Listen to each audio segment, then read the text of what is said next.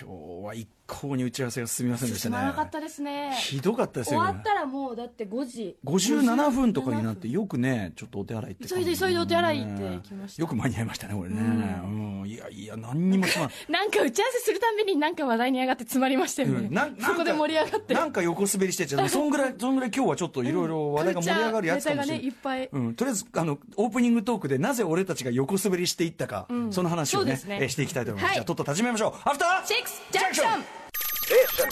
After Six Junction. 7月11日木曜日時刻は6時を過ぎましたラジオでお聞きの方もラジコでお聞きの方もこんばんは TBS ラジオをキーステーションにお送りしているカルチャーキュレーションプログラム「アフターシックスジャンクション」略して「アトロク」パーソナリティは私ラップグループライムスターの歌丸と木曜パートナーの TBS アナウンサーうないりさですあのー今日の打ち合わせの、はいその盛り上がっちゃった話の前の時点でまずちょっとどうでもいい話していいですか、はい比較的どう比ぞ較的ですけど比較は的、い昨日あの森特集というね、あのプリクラとか写真とか、まあ、お化粧も含めて、森ってあの盛るえー、盛る、えー要するに、まあ何ま々あ、目大を盛りの目を盛るですね目をでかくするとか、要するにもう実像とかけ離れたレベルまでその目をでかくしたりとかして、えーまあ、仲間内へのメッセージとしてというような、ね、お話聞きました、えー、と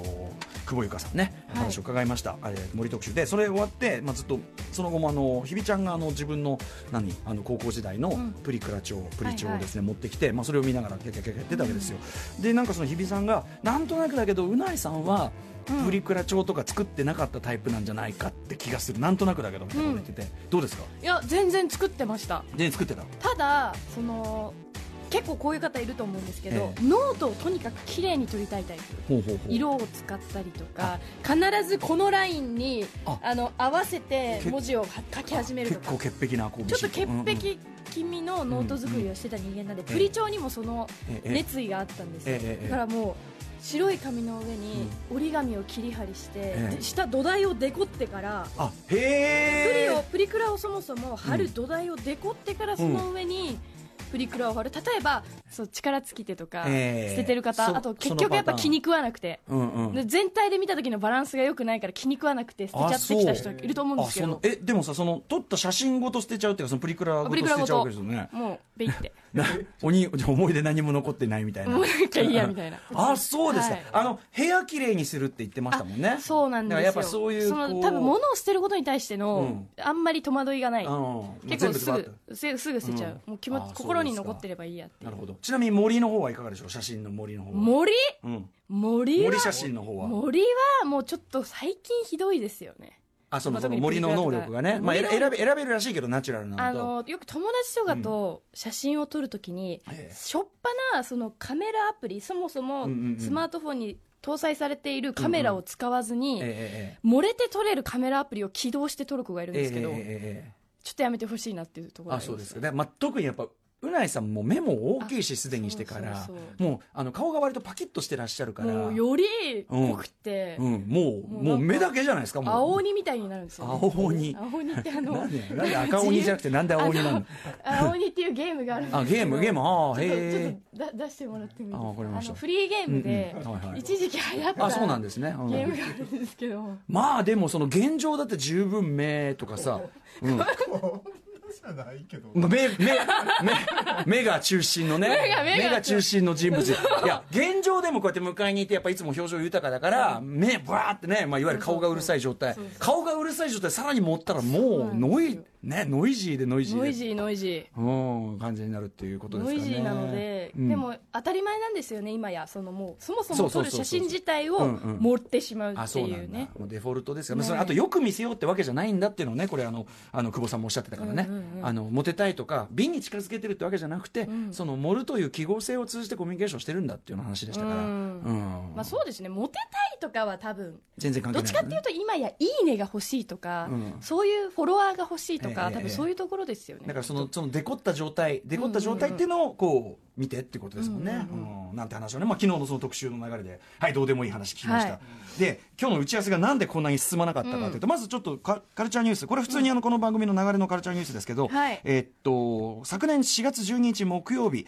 えーデンファミ、えーデンんえデンファミデンファミニコゲーマーの編集部の石本修二さんにご紹介いただいた、はいえーっとインディーゲームでカップヘッドというのこれ皆さんご覚えてらっしゃいますかねすごく可愛いうんね、えっと、1930年代のカートゥーンアニメ風本当に手書きアニメ風の凝りに凝った、っていうかねこれがゲーム画面だってちょっとにわかに信じられない感じで手した書よねきの絵をこううん本当アニメーションのようにして、しかも動かせるって、えー、グイグイ動くというカップヘッドというゲーム皆さんね記憶されてるでしょうかもしあの、えー知ら覚えてないとかねあのそれ知らないという方いたらぜひちょっとあの YouTube とかでも見られるんでカップヘッド、えーでこれ中ね検索していただくとね、この映画の驚きの画面ね確かなんか8年ぐらいかけて23人そうそでう制そう作そうしたそっうてでいう話途中資金が尽きて、なんかいろいろねなんか家抵当に入れたりとかいろんなことしてながらってってやつでしたよねでそれがなんとカップヘッドがネットフリックスでザ・カップヘッドショーとしてアニメシリーズ化決定ってことらしいんですよすごいだからあのもちろんこれゲーム画面として驚きだってとこもあるけど、単純にそのね30年代カートゥーンアニメ風っていうのがさ、その今ほらディズニーも手書きアニメ部門閉じちゃったりしてるぐらいで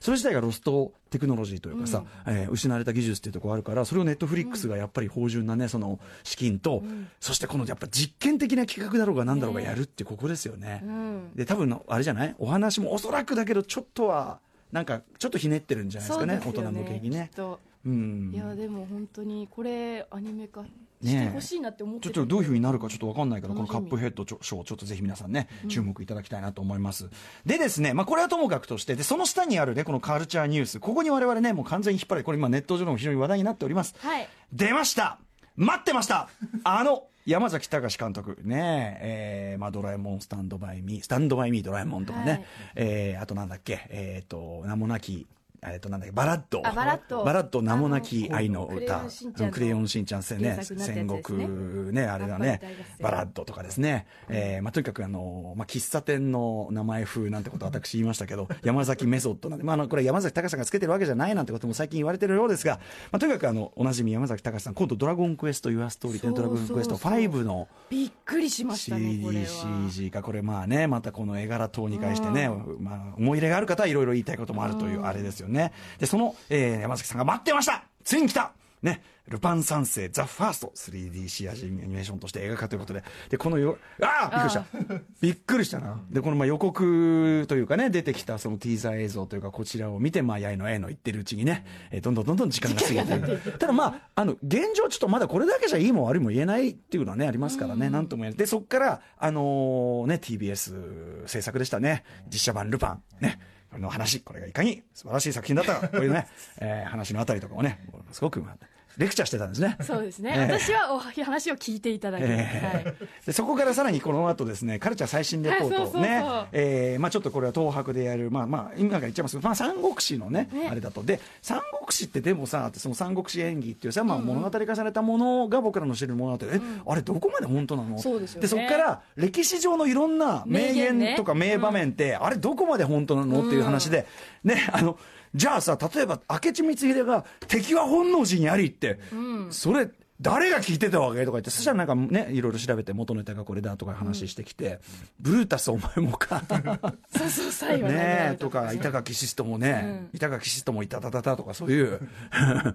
うんそういうやつがどうなのか歴史的なその発言の気になるやつありますかちょっとうなぎさんこのあれは本当だったのかな、でも一番古いの本当にブルータスお前もかじゃないですかブルータスはそうですねだやっっぱたらロ紀ー元マ前くらいです紀よね元前そうですねやっぱローマ皇帝とか出てくるとかなりそうっですてよね、思うとそうそうですね名言歴なんかさ一見歴史的名言みたいな感じで、うんあれはでもなんかシェイクスピアかなんかだ違うのあ違うのー違うのほらこのこの教養のなさ シェイクスピアに対しても教養がないっていうこの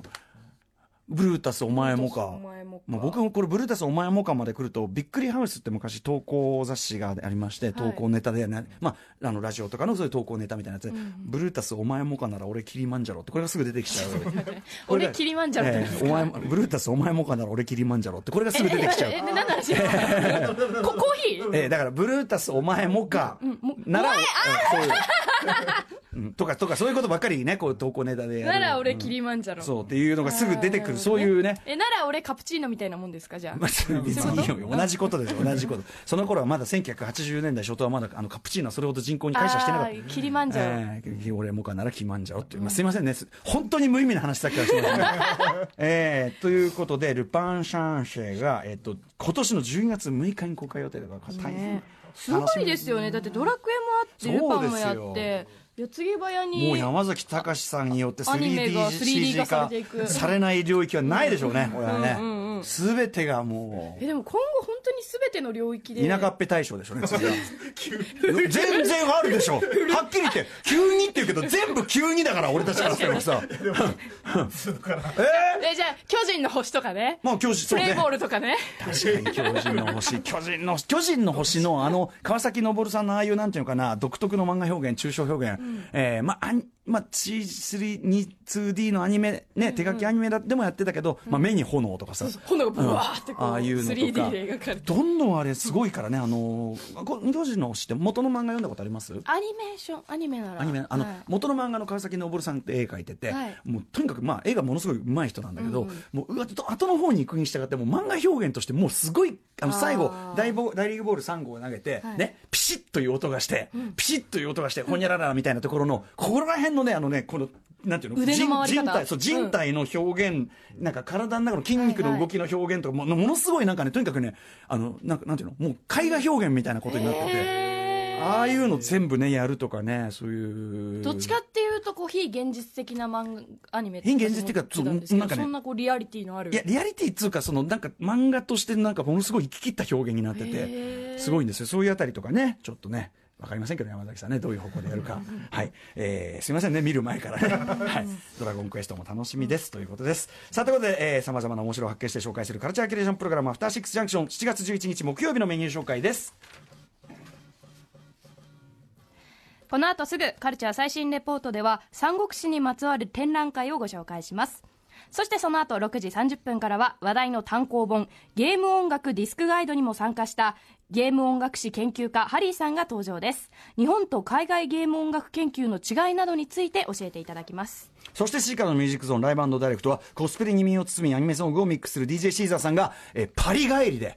パリでガツンとジかャパまンしてきたエキスポ帰りでそうですまさに凱旋公演2回目の登場となりますそして、はい、夜8時からの特集コーナー「ビヨンドザカルチャーは世界の楽器シリーズ最新回伝統楽器尺八特集 by 池上健二はいということでこれまでハンドパンタンバリンヒューマンヒューマンビートボックス、ねえーリズム系楽器が多かったですね、世界の楽器シリーズ第4回今回はいよいよ国内に目を向け日本の伝統楽器、まあ、代表格ですねごいですね尺八について学んでいきましょう尺八とてもクラシックなところに戻ってきましたね,、ねえでも尺八、まあ、知ってるようで知らない、えー音色って演奏方法のみならず作り方や竹の選び方山の選び方気になる山選びでもう変わってくるという素材の場所ってことですねそうなんですもということで、こんな奥深いですね趣深い楽器尺八について教えてくれるのは、えーワールドミュージックユニット全ライダーズの一員として当番組でもライブしていただきました尺八演奏者にして尺八制作者でもある池上健二さんにお話を伺いたいと思いはまいす、、番組では皆様からのメッセージも募集していますメールアドレスは歌丸アットマーク tbs.co.jp 歌丸アットマーク tbs.co.jp ですメッセージを読まれた方全員に番組ステッカーをプレゼントしておりますえー番組では各種 SNS も稼働中ですツイッターではお知らせや生放送中の補足インスタグラムではスタジオの模様そして LINE では日々放送前に番組の予告が届くようになっておりますそれぞれフォローしてくださいそれでは「アフターシックスジャンクション」行ってみよう Station. After Six Junction.